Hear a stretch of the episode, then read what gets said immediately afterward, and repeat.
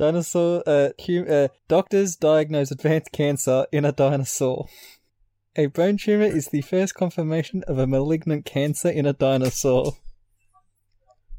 That's Uh, okay. That's mm, hmm. is it like really big cancer? Or is it just like normal sized cancer but in a big dinosaur? Like is size rel- uh, relative? Uh, um, not sure. Not really sure how I can respond.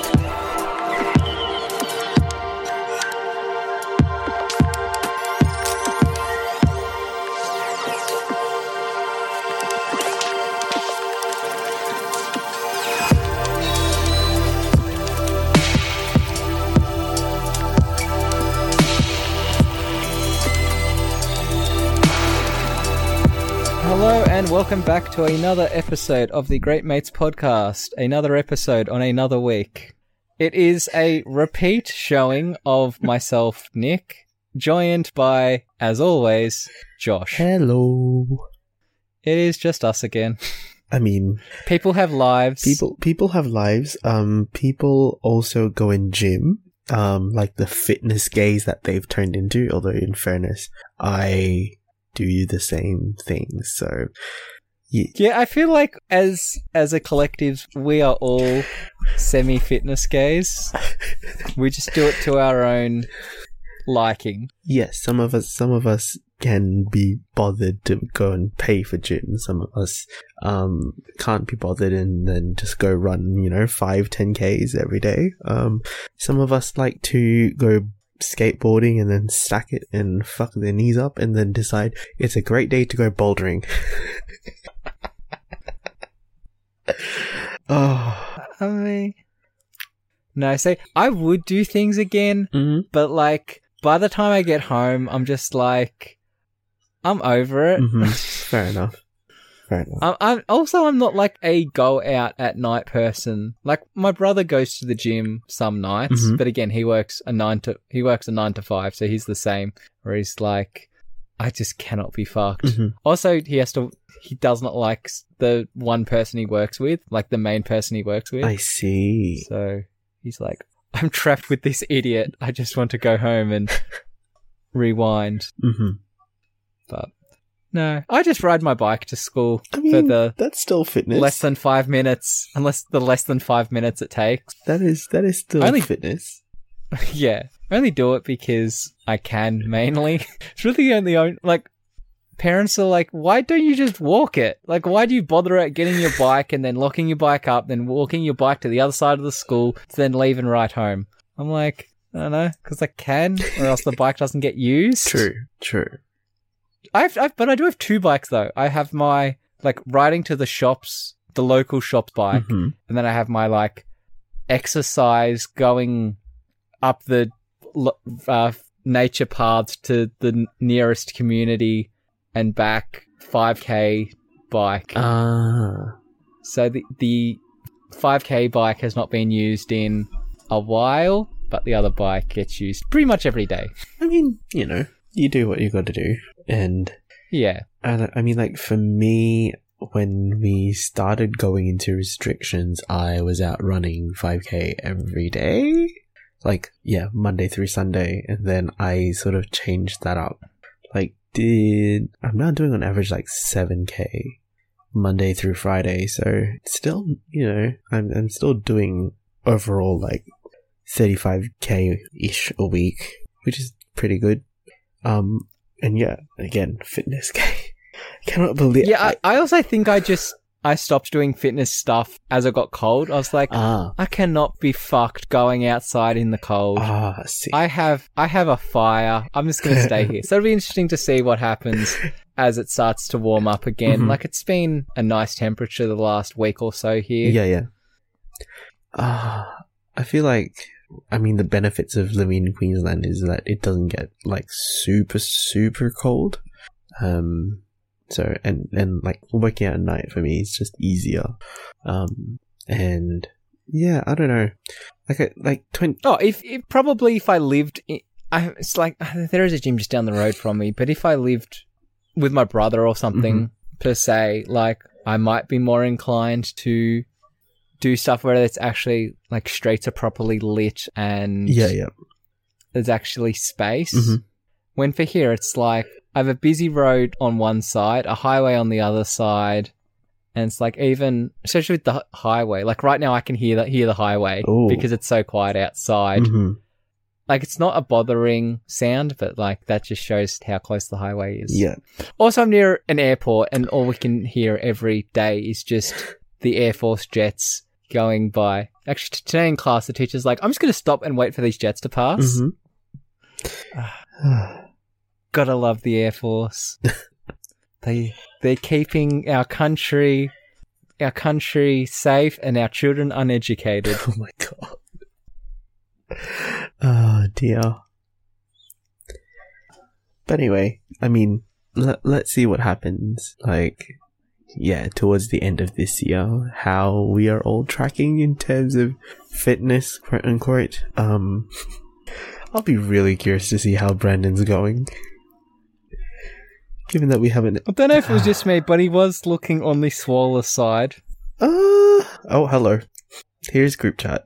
Oh, Brandon. Uh, I can't.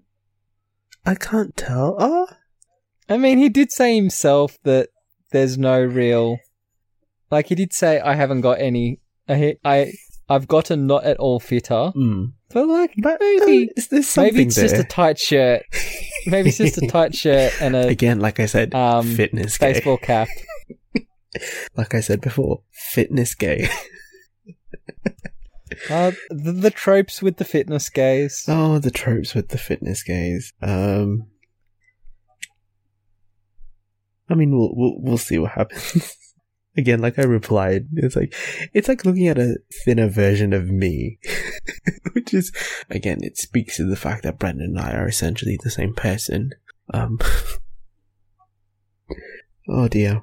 Um, but what else has been going on this week? Um, I know I posted something on in our link dump thing. Um, did we want to tackle that? And that is going to be it for us. I mean, I feel like we can spin a lot out of it. Oh, look, I think we can. So I believe this report looking at um, diversity in media, in particular the um, presenters and you know hosts of you know news and whatnot here in Australia. This report was published. Well, it was released today, actually, um, the day we're recording. Um, and it's titled "Who Gets to Tell Australian Stories." So, putting a lens on um, news and current affairs and presenters, and specifically looking at culture and linguistic diversity. So, I mean, it the, findings are, you know, um, pretty much well established. It's it's very obvious that Australian media has always been, you know, very white. Um, with I would say the exception to that would be SBS and its, you know, group of channels because it is governed by its own constitution um, to be culturally and linguistic diverse. So, yeah, apart from that, all the mainstream sort of networks like Channel 7, 9, 10, even the ABC are mostly, um, you know, white Australian, Anglo, European background. Um, so, yeah, it's, it's not surprising. Um, and I am very appreciative of the, because this is like a proper research publication. Like, there's a lot of stuff here that I am very curious to sort of pour into and pull stuff out from, like, down the line. But, yeah.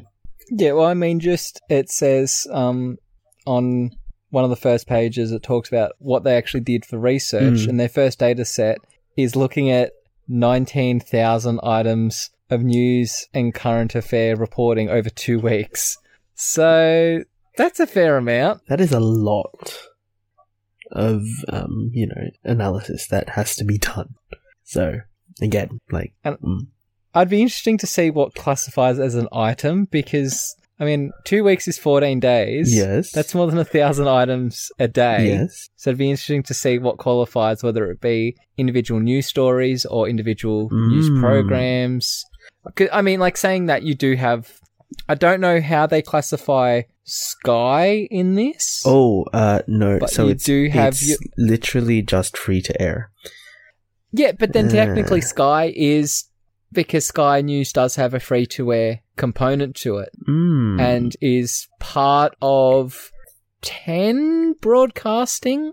huh. I don't remember. I've got it. It's either SBS or Oh. 10. Oh. Okay. Probably ten. Yeah.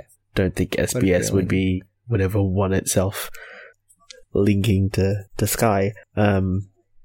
I'm looking at the data now. What it says is sample includes 81 news programs and approximately eight, 19,000 news and current affairs items. So I assume these are segments within those programs. Yes, I'd presume that, yeah, they're individual stories. Mm-mm. Uh, list included current affairs shows by the five main networks, which is 7, 9, 10, ABC, and the SBS. Um, interestingly enough, the um, main Aboriginal Yes. Torres Strait Islander network, NITV was not included in this sample. So um, I assume they were just It looking at the main. says that. Yeah, they were just looking at the main one. Mm. Yeah. Yeah, because Mm. looking, I just looked and yes, Sky News is broadcasted as part of Win TV, which Oh, is part which of is nine. Channel 10. Oh, oh, wins wins ten. Yes, Mm. Win is now t- 10, unless you're in South Australia, to which it's both 7 and 9. Ah. Yeah, regional television has always been yeah. strange with its like affiliation stuff. At least it's not as complicated as American. Oh yeah, uh, fuck that.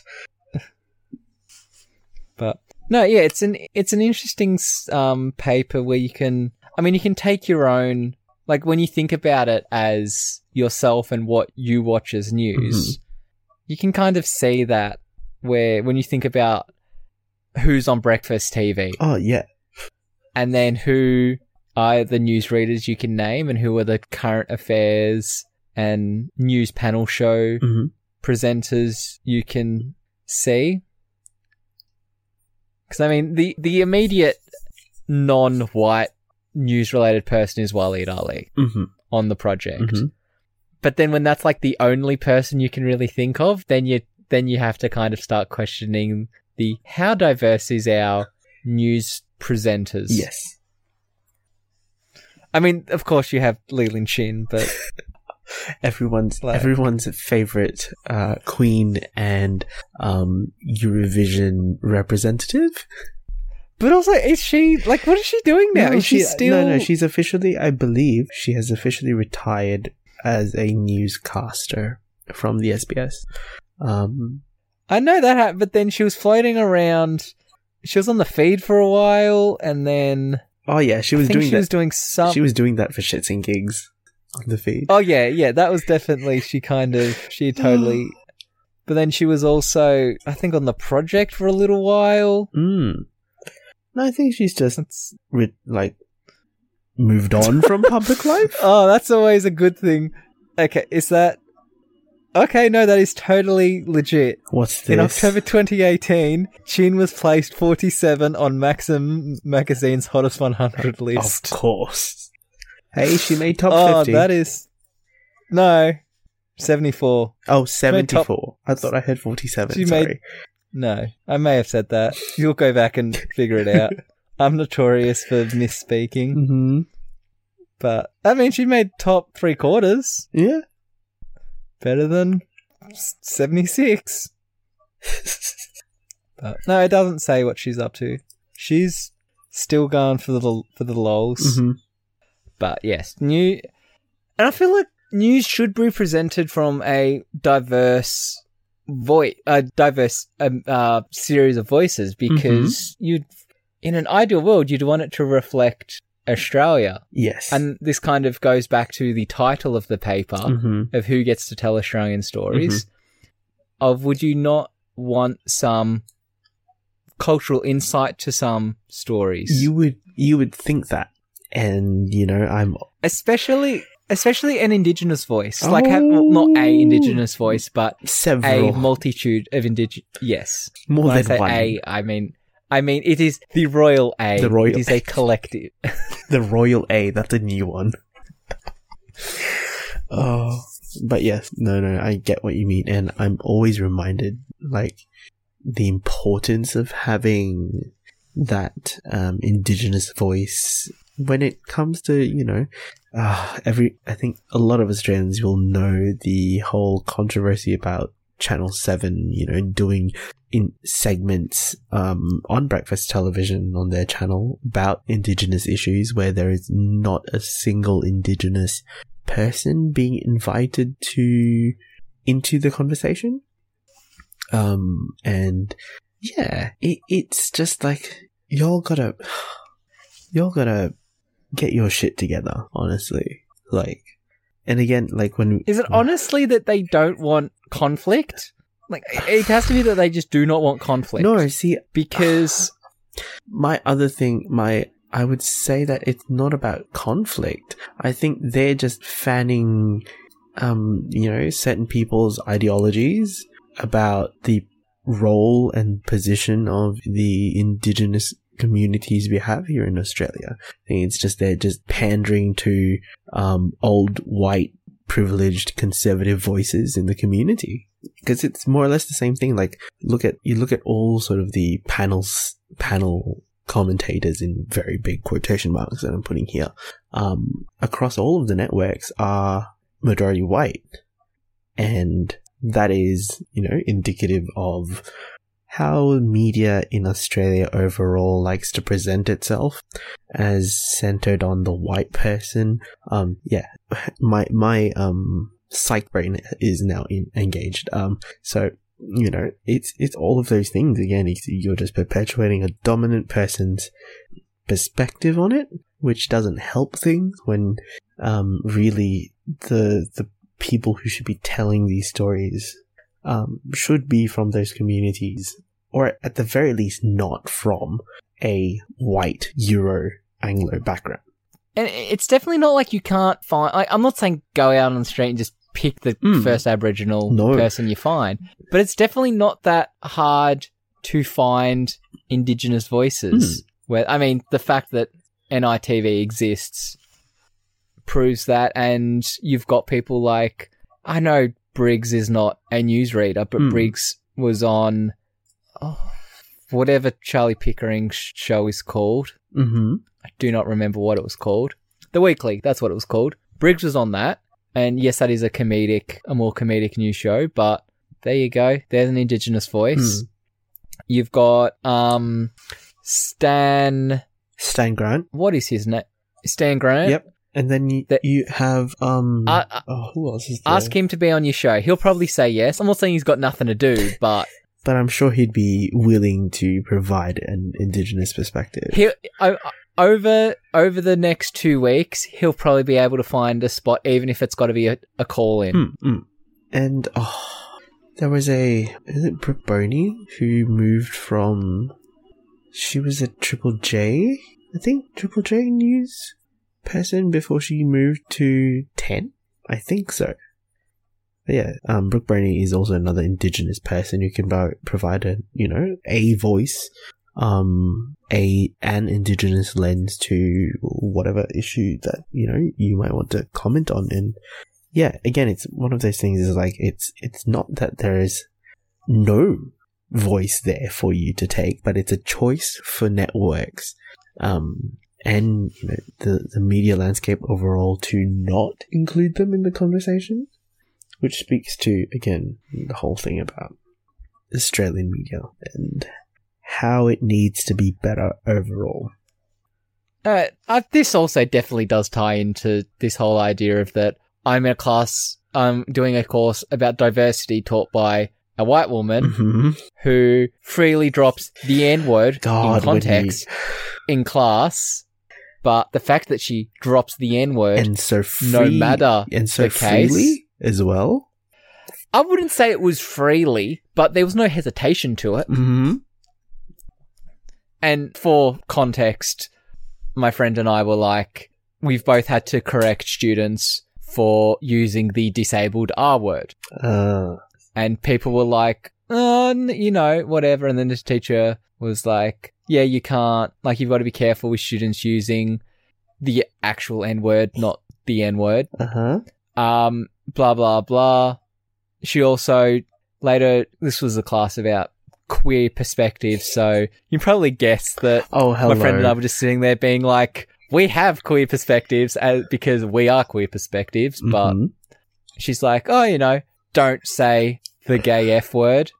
Uh-huh. Like, well, that was talking about reclaimed words. Oh, yes. And I was like, what I wanted to say is the fags can say faggot, but you cannot say Yeah, faggot. no, the straights don't have, can't, can't. You know, the, the, que- you know, we can, we as the, you know, gays. and and be- queers can do that. it's usually because the queers aren't calling the other queers faggot, they're calling themselves faggot. Yes. And it's the same with African American people and black people in general using the N word Yes. and disabled people using the R word. Because it's within community. Beca- and it's usually targeted to themselves. Yes. And you only use it to someone else Mhm. if they also use it themselves and allow you to also use it. Yes. But then you can't go around saying that.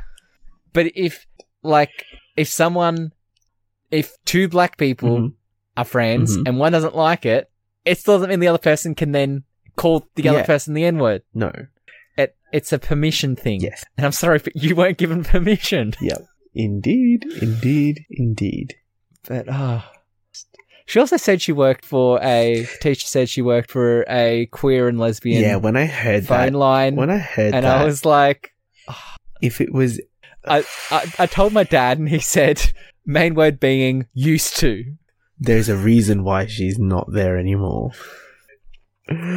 oh boy. Oh, I'm Oh, just, and, when, and when she's like, oh, I have an indigenous friend, this is I'm not like- how this works. I, I understand. Yeah, I understand. Like, I can say I have a gay friend. Yes. I can say I have multiple gay friends, but I can say I have. But I'm not going to be like because I have a gay friend I know all Therefore, about. yes. Yeah, yeah, yeah.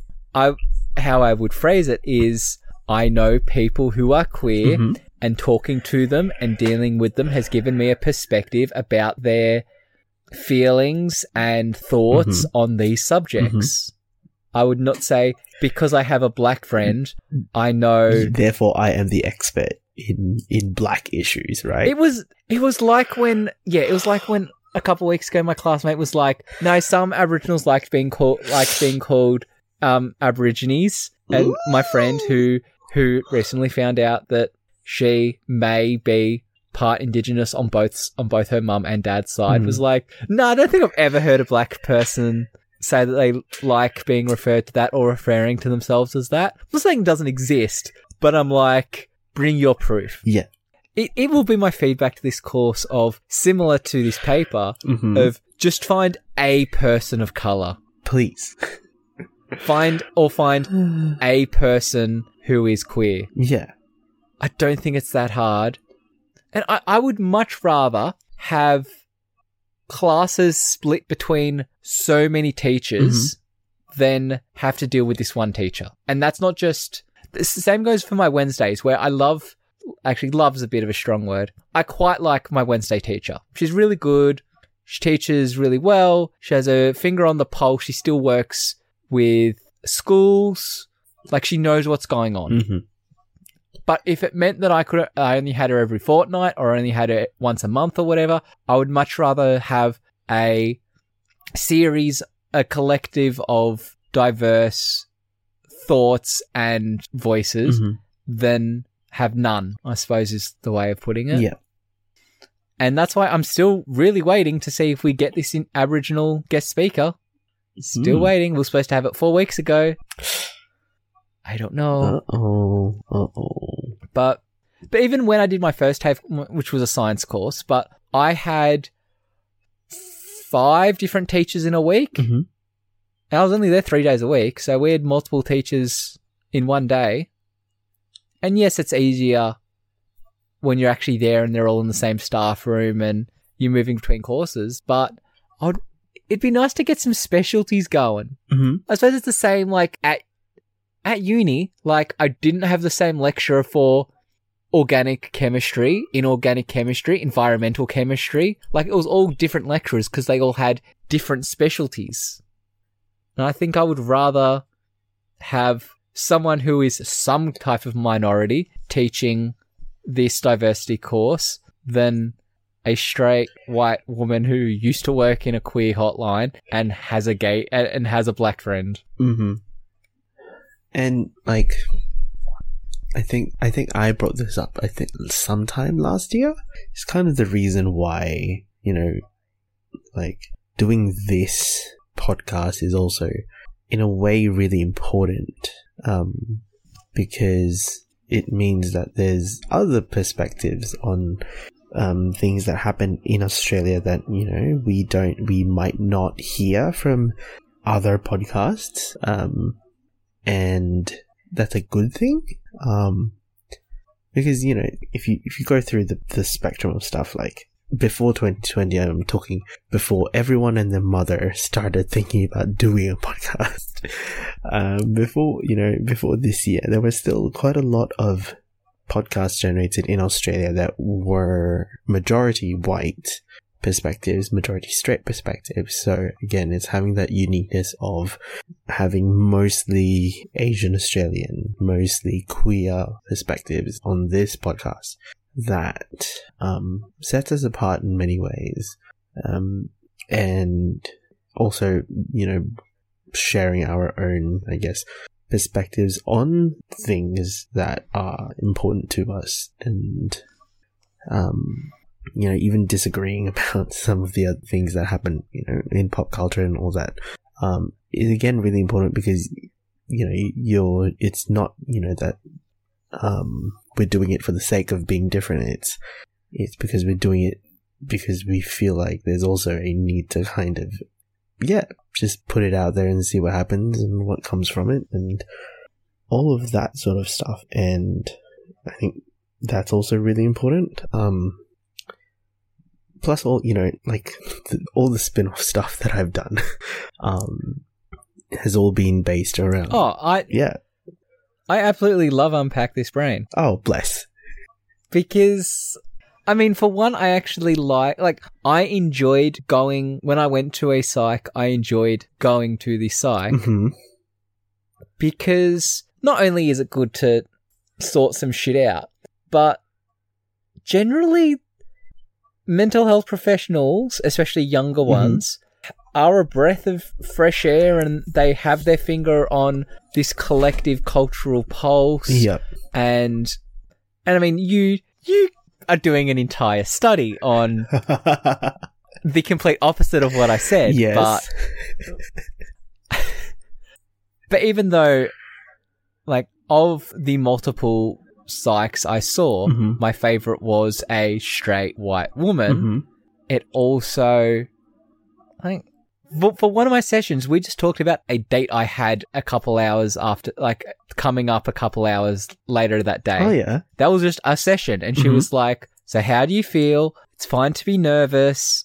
And it wasn't that I was worried about it. It was just that I could use. Now, this is complete a complete tangent, but whatever. But that I could use those skills that I got in that one context to further my mental health development overall. Yeah. So, like, if I could deal with the anxiety in this situation, I could deal with the anxiety in that situation.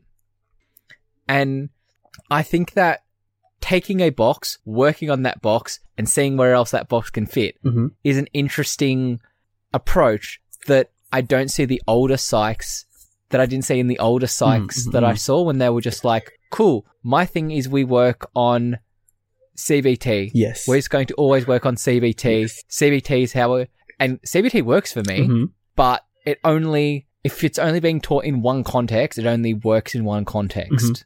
And I mean, I see the same in class, in the classroom I'm working at, which has a younger teacher, overall, overall younger, just, she's a bit older than I am. but having that different way of thinking about how to educate hmm within this parameter of the New South Wales curriculum, which is a flawed system. But I mean, there are spray painted gold rocks that they've convinced a whole heap of the year fours is actual gold. Oh no! Oh, I remember you talking and about this. And it's just a joke. It's just a joke. And we just play along with the joke because you know what? It hurts no one. And it's a bit of fun. And you we're laughing at them. Mhm. But at the same time, you've just got to. I mean, last week, me and the teacher just had a bit of a we hate these kids. Just like this one kid, all he wants to do is have you read his work. Oh And boy. when the teacher was like, no, I'm busy, he just took it to another student and was just like, can you read this? Can you read this? I'm going to read it to you. Can you read this?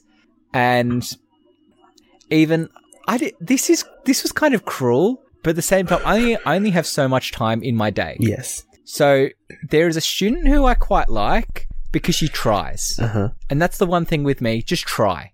I don't care if you get it right. Just try. And she tr- she tries her fucking hardest. I'll give it to her. Mhm. But she's dyslexic. Oh. So writing is not her strong suit. Mhm. But she tries. And she's always like, Mr. L, how do you spell this? Mr. L, is this correct? Mhm. And today she was like, Can you read this? Now, I'd already read half of it, so I could get the general gist. And also, I'm a really fast reader. So I just skim read it and went, Yep, that looks good. I can see that, you know, you've got. I, I like, in my head, I was like, I can see you've got the words Uluru, Great Barrier Reef. It's long, it can be seen from space, blah, blah, blah. That's enough information. It's good. She's like, did you read that? And I was just like, oh, I can read fast and I already read half of it before, so it's all good. Now that was mean. I didn't actually read what she asked me to read. but I, I only have so much time in my day Yes. and more not in my day, but more in the teacher's day. And when the teacher's like, it's time to sit on the floor, we're moving on to the next exercise. Mhm. I just want to get them onto that floor to do the next exercise because I am not the spotlight in that classroom. Mhm. So, yeah, you can be mean to some of the kids and let them believe that a spray painted rock is actual gold. but having that en- but having that energy, if you know what, it hurts no one. They'll probably they'll probably they're driving the joke themselves. Like that's the thing. The student is driving the joke himself. If he doesn't keep on going, this is real gold, right? This is real gold. Mhm. Like he's making the joke on himself. We are not being like, "Hey, look at this, it's gold." So the point I was making there is having younger, fresh approaches to things, Mhm. and this also goes in diver- this also goes in diversity and having different voices. Mhm. Having that is good, and that's why now I'm going to fucking try to tie this all back. That's why Unpack This Brain is good because it is young people looking at a very old profession Mhm. and having some fresh, breathing some fresh air and having fresh approaches to it. And it's nice to see that you both are doing that. hmm Yeah. I guess yeah, and and it's you know, and we talk about this on on that show a lot. Is that it benefited us? Um, you know, is even more. I guess even you know. I, I don't come from a psych background. Um, my co-host does come from psych background. So there's again another point of difference. Like, well, we sort of still see whatever, you know, we, we try to unpack from, you know, the same lens that we were exposed to while we were, you know, while we're in the counseling degree. So it's always, yeah, it's always fun to frame questions in a way that I know traditional classical psychologists will not um, consider.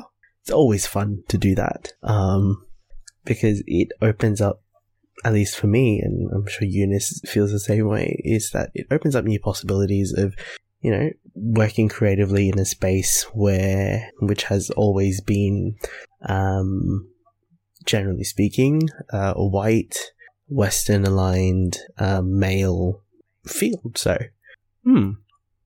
But yeah.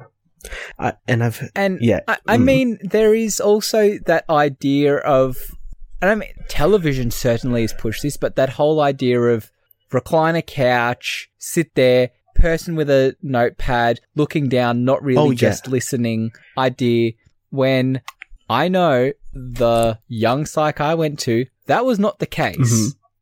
It was us sitting in chairs. She rarely wrote anything, mainly because I was the fucking perfect patient and all I needed to do was talk. That's Mhm. all I needed to do. Mhm. She said it. Having me was the fucking highlight of her day, if not week, bless, because there was nothing to worry about. bless. And she got paid for it. So she was like, I don't fucking care. You're not, you're not taking anyone else's place. Yeah, yeah, yeah. So like, I'm not worried about anything else. Mm, mm, mm, I just mm. know some days she'd be like, You mind if I eat lunch while we do this? And I'm like, Yeah, sure. I mean, like, your psych's gotta eat. oh, yeah, exactly. I, I used to run it because I, I could only went like once every three, four Mm-hmm. weeks. Like, uh, she had other patients that were in there like once a week, once a fortnight, whatever. Mhm. But I would, it was next door to the comic book shop, so I'd still be going to the Ah, comic book I shop. See. So sometimes we'd run each, run into each other and we'd be like, "Hi, how you doing? Good, Mhm. yeah. See you next week. See you next Oh, week." yeah. So even after I finished seeing her, I was still going to the comic book shop and ran, and she's like, "How are you? Everything good?" I'm like, "You know what? Not really, but I'm coping." Mhm. She's like, "That's good to know." Because it's also good to not be good, Yes. but you got to recognize it and put it in Mhm. context. And that's something I'm trying to teach friends, but that's a whole nother story. oh, God. And I mean, like, it's always interesting to hear feedback about, you know, the other shows that I've done and hearing, hearing the feedback from friends about not just Unpack This Brain, but, you know, um, Intercom, um, and Let's Get Deeper has always been very interesting. Um, I guess mostly from the, and I'm oh, this is this is this is not spoiler esque material, but there may be a future season of Let's Get Deeper where I will be sitting down with some of my friends that haven't been on the show before. Um, and they were like, "Oh, I'm not an interesting person to talk to," and then I throw them one a question there where I'm like. Yes, I, I, I can hear you monologues. So, um, tell me again why you are not an interesting person. Yeah. Well, I've- I've been trying to set up an episode with a friend of mine, Mhm. and she's like, "I'm not interesting," and I'm like, "You ha- you are not from Australia. You are queer. Mhm. Like, for one, that's like not white and queer is like eighty percent of this podcast. Not wrong. Not wrong. So." But also, for one, you are also into comic books, and we could just have an entire Oh, one yeah. about what we like to read, why we like to read it, and like the first comic book she read was Peanuts. She got Oh. into comic oh. books because she wanted Peanuts, and she went to a comic book shop, and they were like, "We don't have any. We'll have to order it in." She's like, "Oh, okay. I'll just have a look around," and she picked up like a Captain Marvel comic, I think it was, or like a Captain America or something. She picked up a single issue, Mm-hmm. and now she's as bad as I am. we just buy books and don't read them. Oh boy. Oh boy. Oh boy. Oh boy. But yeah, see, that's interesting, right? And it's like, how do you? And and I understand it's like you know if you've if you've never, I guess, been given the opportunity to unpack it or ever listen to yourself back, you would never know that you were an interesting person. But it's like to me that is so interesting. Like the journey from you know peanuts to then picking up you know an entirely new comic line in general, and then Oh, and there is a completely different, yeah, like, and I could talk, you you know, I could talk about comic Yes, books forever because they're a very because it's such a varied spectrum of media. Mm, mm, mm. But it's interesting to know, like, what do you like? Why do you like that? Why don't you like this other thing? Yeah. Because it can be, so like, I like Batman and I like Justice League, but I'm not a big fan of Superman unless it's from unless it's from maybe one of these multiple writers. Mm. But why do I not like Superman? Why do I like Superman in Justice League, but I don't like him by himself? Or why do I why do I mainly read a lot of DC but not not a lot of Marvel? And for a lot of people, that would just be like, oh, you read a lot of DC because you're a DC guy. And I'm like, no, because I love Hawkeye. Hawkeye has some great comic books that are easily recommendable Mhm. but I ca- I have tried to read Avengers in so many different like so many different runs of Avengers. Mhm. It just nothing clicks for me. until I realized one, Marvel is just too magical. The universe does not make sense. Mhm. This whole idea that people could just mutate and have these different powers or that you could be exposed to this gas that would give you all these different various powers. That makes no sense. I mean, at the same time, man comes from other planet, has superpowers, but at least that's consistent. All Kryptonians have Kryptonian powers. Yeah. There is more logic and sense, and Batman has no powers, he just has a fuck ton of money. or you could say Wonder Woman is magic, her whole thing is magic, she's a goddess, Mhm. but it's consistent. Yeah. So that's all. That's all. Just the top surface of the thing. But yeah, there is a lot. I think for everyone, there is something they can bring something interesting, and that to tie this all back, that is something that mainstream TV is not doing because same white people having the same white voice, Mhm. It doesn't bring anything more interesting. Having Steve Price on the project talking about the same boomer right wing opinions doesn't do anything. And it's why this whole idea, especially when you look at like Fox News in America, of this two people screaming at each other, it's not interesting. It doesn't bring anything. I'm not saying you have to change opinions, but you're never going to change opinions if it's just two people yelling at each other Mhm. When you could have, I don't know, you're, you're talking about BLM is a big thing at the moment. You're talking about the large propor- the, the large disproportion of Aboriginal people in prison. Why is that? You have Steve Price who says, "Oh, because they never get because they've never been taught anything better. You know, for cent for decades, dad's been in prison, granddad's been in prison, great granddad's been in prison, great great granddad was part of the stolen generation. You know, had no culture. That that brings nothing. But when you look at it more about, so yes, they've all been in prison. So Jim Jim never had a strong um male role model Mhm. so he doesn't know and and single parent uncontrollable youth that drives that crime so what about if you what about if the school had a program where during lunchtime they built motorbikes you help control the youth you give them a practical skill that they can use later in life you teach them a bit of discipline there you go you've just stopped one indigenous person from going to prison maybe i'm not saying that that you know that one thing is going to magically cure Yeah. that problem Mhm. but by doing one thing which is introducing a 40 minutes a day of putting an engine together you improve someone's life so much. And i mean i see that. Last thursday i was at the school. We're working on angles. One of my favorite students ends up un- under his desk. Another student goes mr l so and so is under the desk. Hi why are you under the desk? All he does is reach his arm up, taps on his book. I don't know what you're saying. Use your words. We can work this through. You can do it. I'll I'll help you. Tap, just taps on his book more. Come on, get up. What's the what's the problem? I can't do it. What do you mean I can't do it? Don't know what to do. Come on, get up. Let's look at it. Let's go through it step by step. I bet you can do it. I kind of did the first one for him. I'm always against doing work for kids, but sometimes it's just faster and sometimes it's the best way to teach them. Mhm. He then did two thirds of what was asked for. Two thirds of the question asked. They only had to do a half of the questions. Ah. He did more work than people.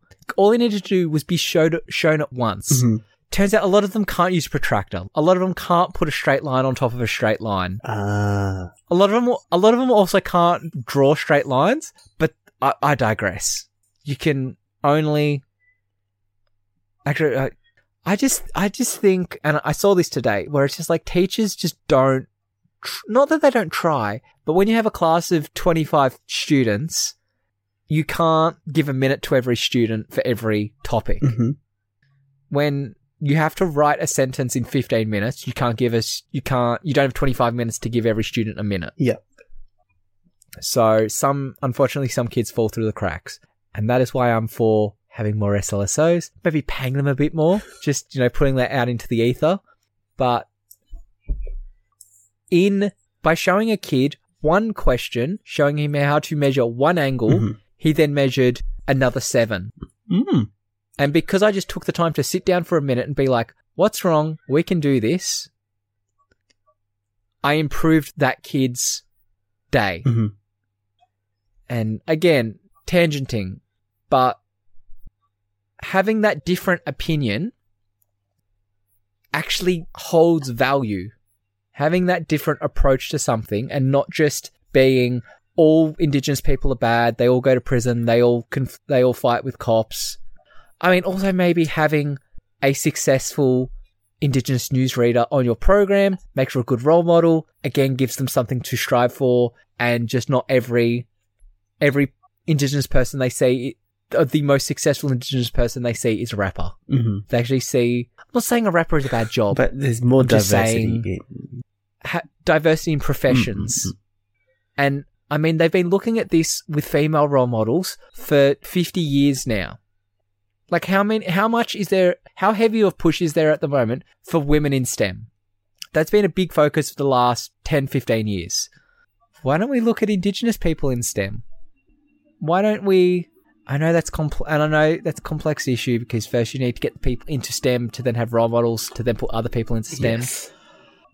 but the easiest at, you know if networks are complaining about we don't put indigenous people on tv because there's not enough indigenous people on tv then like i said put briggs on put briggs as a talking head on i know he's got i always know i always know i go back to briggs i know that Mhm. I like Briggs. He's a funny guy. He has good music. He has interesting opinions, and he does not shy away from that.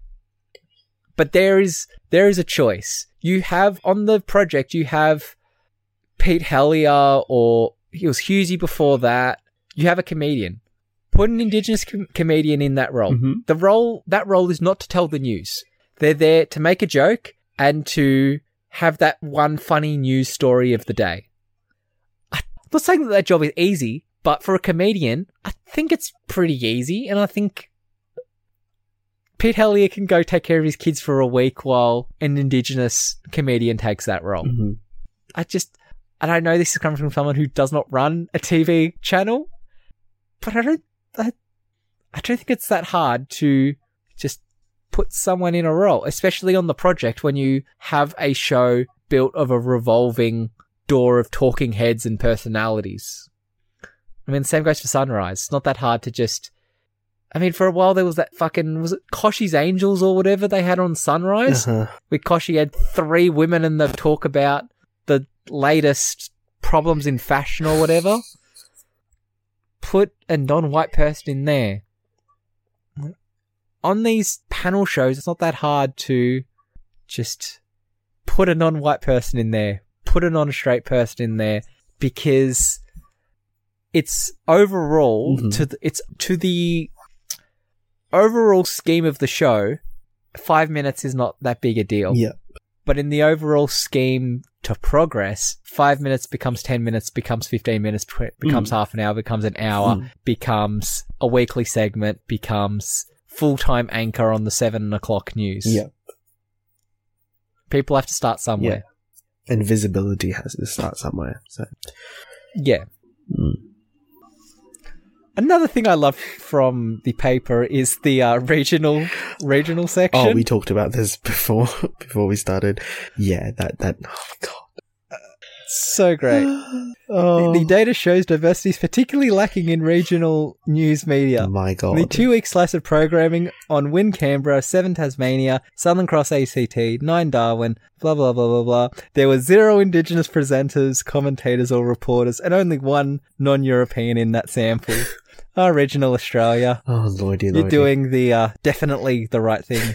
doing the Lord's work. The data tells us there is virtually no cultural diversity in regional television. Oh my god.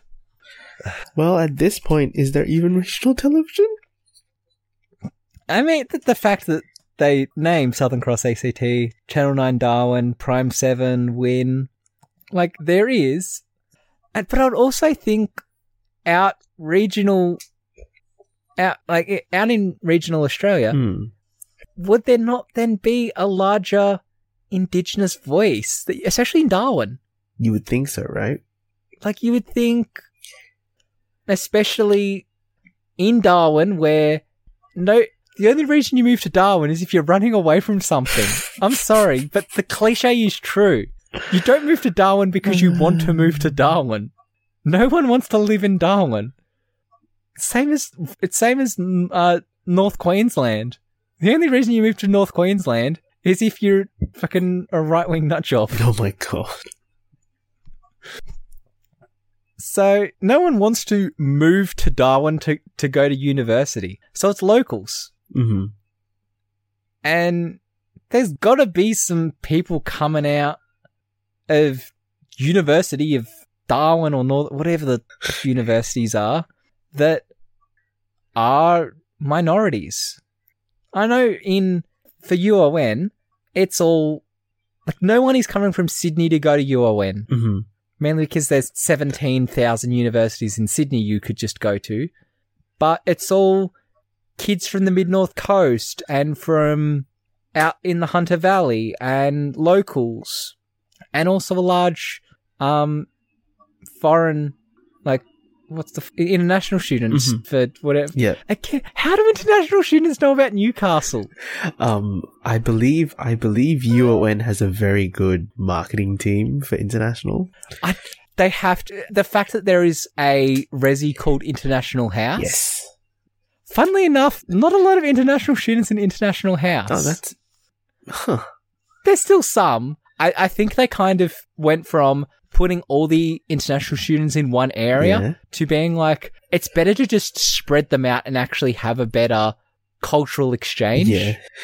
than just being like, you all live in this one area. hmm But yeah, I was always like, why are there so many? Not in not in a racist way, in any, but just being like, this is Newcastle. hmm No one. Why?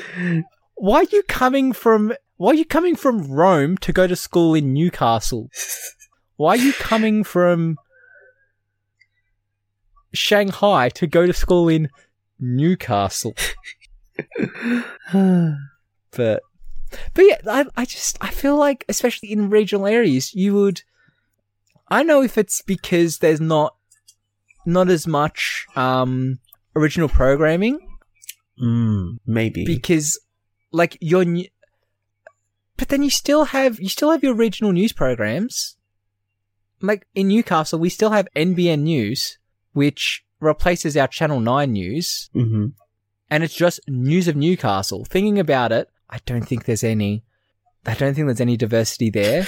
But i would love like in an area that see like it seems the hunter seems a very indigenous area.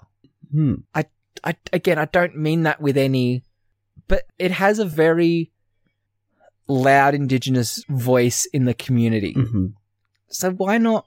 I don't know. Again, I am not the I am not the owner of a TV network, so also the stereotype of them all being older and white, as this study shows, does maybe have a bit of racism tied in it. Yeah. I mean, at least majority female voice is interesting. Hmm. Like it's fifty nine percent female, but only four percent indigenous, twenty eight percent non European. That sixty seven speaks mainly English has to be SBS. Maybe. Like, but alright. So yeah, you've got some senior executive, technical staff, editorial is where that where those numbers come from. Yeah. But see, like w- with the TAFE, I understand. I mean, I don't understand, but I, I understand having a white teacher. hmm You can only work with the staff you have. Yes. But in media, where it's a very, um, what is the word I'm trying to think of? Where it's very freelance. hmm Just freelance someone who's not white. I don't.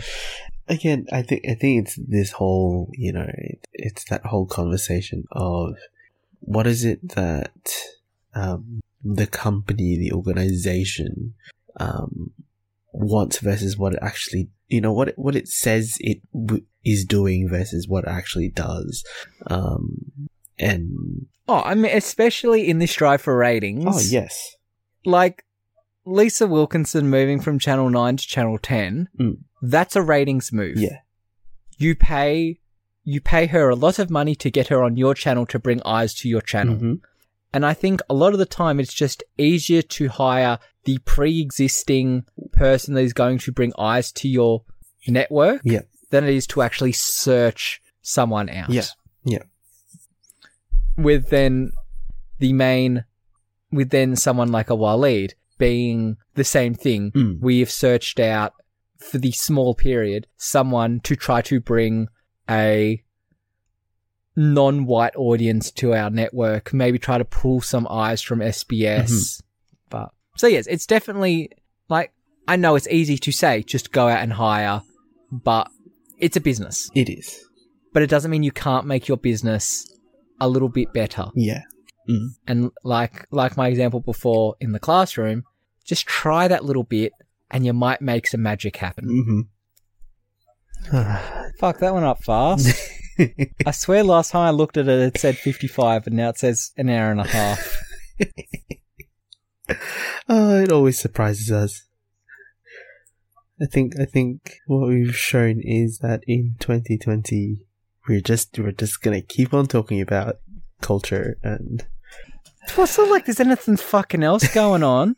Apo- like, I, I, that's not supposed to be a joke being like, you know, there's a fucking pandemic going on at the that's moment. true. Mm-hmm. The- the- it's that there is literally, like, labs are closed. Yes.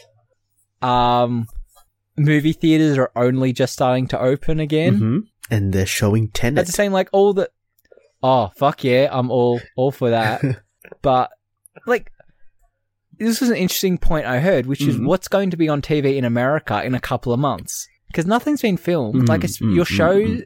shows like Flash, like Good Place, like your very serialized shows hmm are usually filmed over a couple months just before they air. hmm It's not like they're in the can ready to ready to go. Yeah. So what's what's TV going to look like in a couple of months' time when nothing's been able to be filmed? Mm-hmm.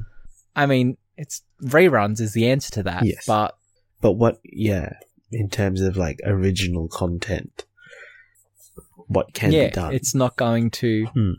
And Eddy Burback just released a video last week, running off a video a couple of weeks ago, a couple of months ago, looking at late night TV, and he was looking at what has because this was pre his first video was pre-pandemic and was about how flawed late night TV is, like late night talk shows, like your Lettermans, your Conans, how flawed they are now when you compare it to like YouTube. Hmm and the his video last week was looking at well what's changed now? And if anyone watches any little amount of late night it's become youtube almost. Hmm they're sitting in their study or their lounge room or they they're in their house filming to a camera by themselves. Yeah. Now if that is not a if that is not YouTube, then what is? Mm-hmm. S- So like if if late night has become YouTube, what's normal TV going to be like? Yep.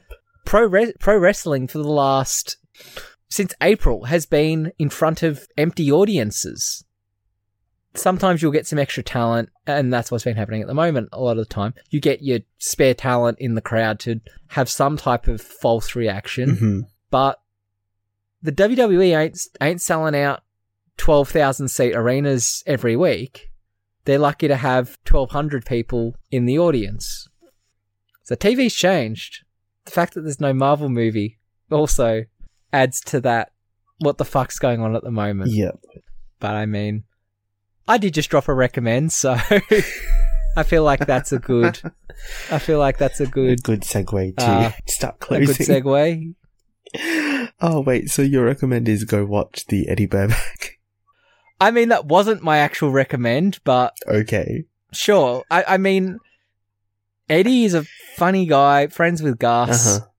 So like they they're funny guys, but he has some really good videos about TV and he's not one of those commentary videos uh, like video makers Mhm. that are like look at this stupid thing. I mean, I watch some of that as well and it's enjoyable. Mhm. But Eddy has this interesting critique that actually is informative. Okay. But so yes, definitely that's on YouTube. Mhm. Eddy Burback. Mhm. My actual recommends were, and I, there is an S on the end of there Yes. because I had a few. First, it's I just finished Tom King's Batman run, and fuck is that good. It it really stuck the landing. I was real worried for that series, but specifically, I recommend any of the annuals over that run. There are four annuals, and they're all self-contained stories that r- wrap into the overall story. Mhm.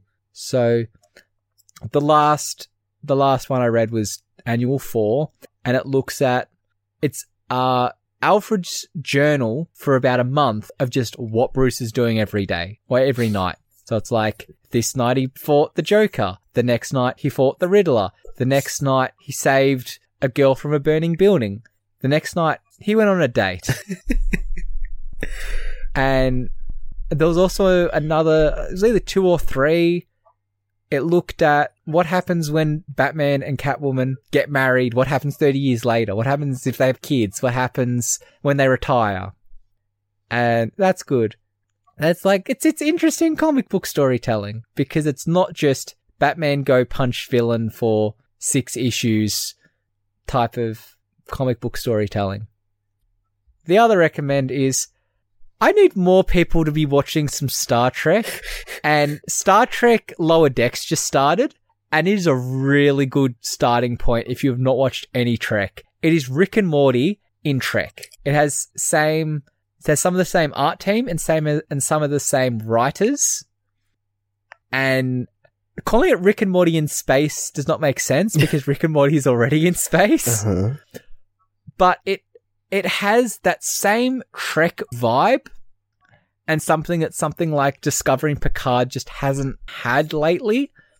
But it takes that same like story of the week, story of one ship just doing something, but also having a very familial crew. But it also needs no context from anything else st- Star Trek. There is no other.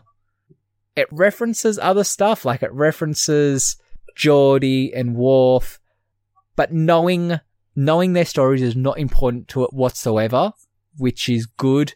And also, they're only twenty minute episodes, Oh. so it's not the usual forty four minute investment. hmm But it's also funny and not serious, like Trek usually is. hmm Saying Trek is serious is also something because I've been putting off finishing DS9 because the next episode I have to watch is a sh- is the fucking Ferengi going to the Mirror Universe, which I don't want to watch. I do not care about that story Oh whatsoever. my god. but it's the next episode, Mhm. so I've just been watching Voyager instead, and now Lower Decks. Okay. But yes, Lower Decks, it's good. You cannot find it legitimately. Not not in this country, no. No. Ah, but there are you do not need a VPN to watch it properly. The first episode is on YouTube in America. So if you have a VPN, you can do that and it's free. mhm. But also there are people who are posting it in like proxy proxy run about I don't know how to describe it. But pretty much they're just hosting the video but it's not region locked. It's on YouTube, so you're still giving the YouTube views Mhm. but it's not region locked. It's proxy, not region locked. So you can watch it legitimately in a way. Yeah. I feel like that's enough rambling. Okay. Socials are at Nix, Nix, at NixOL on Twitter and Instagram. Oh, cool. Um, my recommends are going to be. Oh God, I had it before. Um, I'm going to recommend, and I'm fairly sure I've recommended this before, but I'm going to recommend a specific video. Um, binging with Babish, but the specific video I'm going to shout out and recommend to everyone today is to go and watch the chocolate basics with Babish video that he did with uh Sohla El-Waylly. Um, people may know that name um, from um, another video uh, channel she was with that has since been called out for its um, discriminatory pay practices towards its people of color and the talent of color that they had over there. So I'm gonna get you guys to go and watch this binging with Babish video on YouTube. Um, and there was another one I was going to do. You reminded me, Nick, of the new Netflix K drama that I'm now rewatching. Th- well, no, not rewatching, now watching for the first time, thanks to a, a recommend from a friend of mine. Um, so it's a K drama called "It's Okay Not to," uh, "It's Okay to Not Be Okay." Um, it is, I will say, um, it is classic K drama in terms of its hideously exaggerated um, characters. Like they're very extra. Um, again, very classic K drama in terms of episode length. So the average is about like 70 minutes per episode. The good thing is with these Netflix ones is that they're only 16 episodes and not something ridiculous like 48 or 60 episodes a season, um, a run. So there's that. Um, also go watch it because god damn it, how the fuck did I fall for Kim Soo Hyun again? Um, and also, like, the premise is, um, surrounds, um, people with, um, you know, um, issues in mental health and relationship building and relationship dynamics and, um, all within a Korean context as well, which acknowledges culture, which is wow, um, so so deep and so meta. Um, it, and I'm what am I? How many episodes am I? I've only finished four of the sixteen episodes um, that are available on Netflix. Um, the season's already like the show's already done as it is. Um, so you know, take your time. I guess I'm gonna take my time watching this um, series, but so far so good. Um, so those are going to be my two recommendations. If you want to come find me on Twitter and Instagram, I am Abang Pinoy. And um, if you want to come follow the podcast, we are on Twitter and Instagram. Just search Great Mates Podcast, all one word. Um, sub to us if you enjoyed this episode and you want to um, listen to the archives wherever you are listening to us. Also, go sub to our spin-off shows, Spoilers for Days, Let's Get Deeper, the Inter-Community Podcast, and Unpack This Brain, wherever you can find them. So, um, and that's going to be it. Thanks for listening. We'll see you next time. Bye. Bye.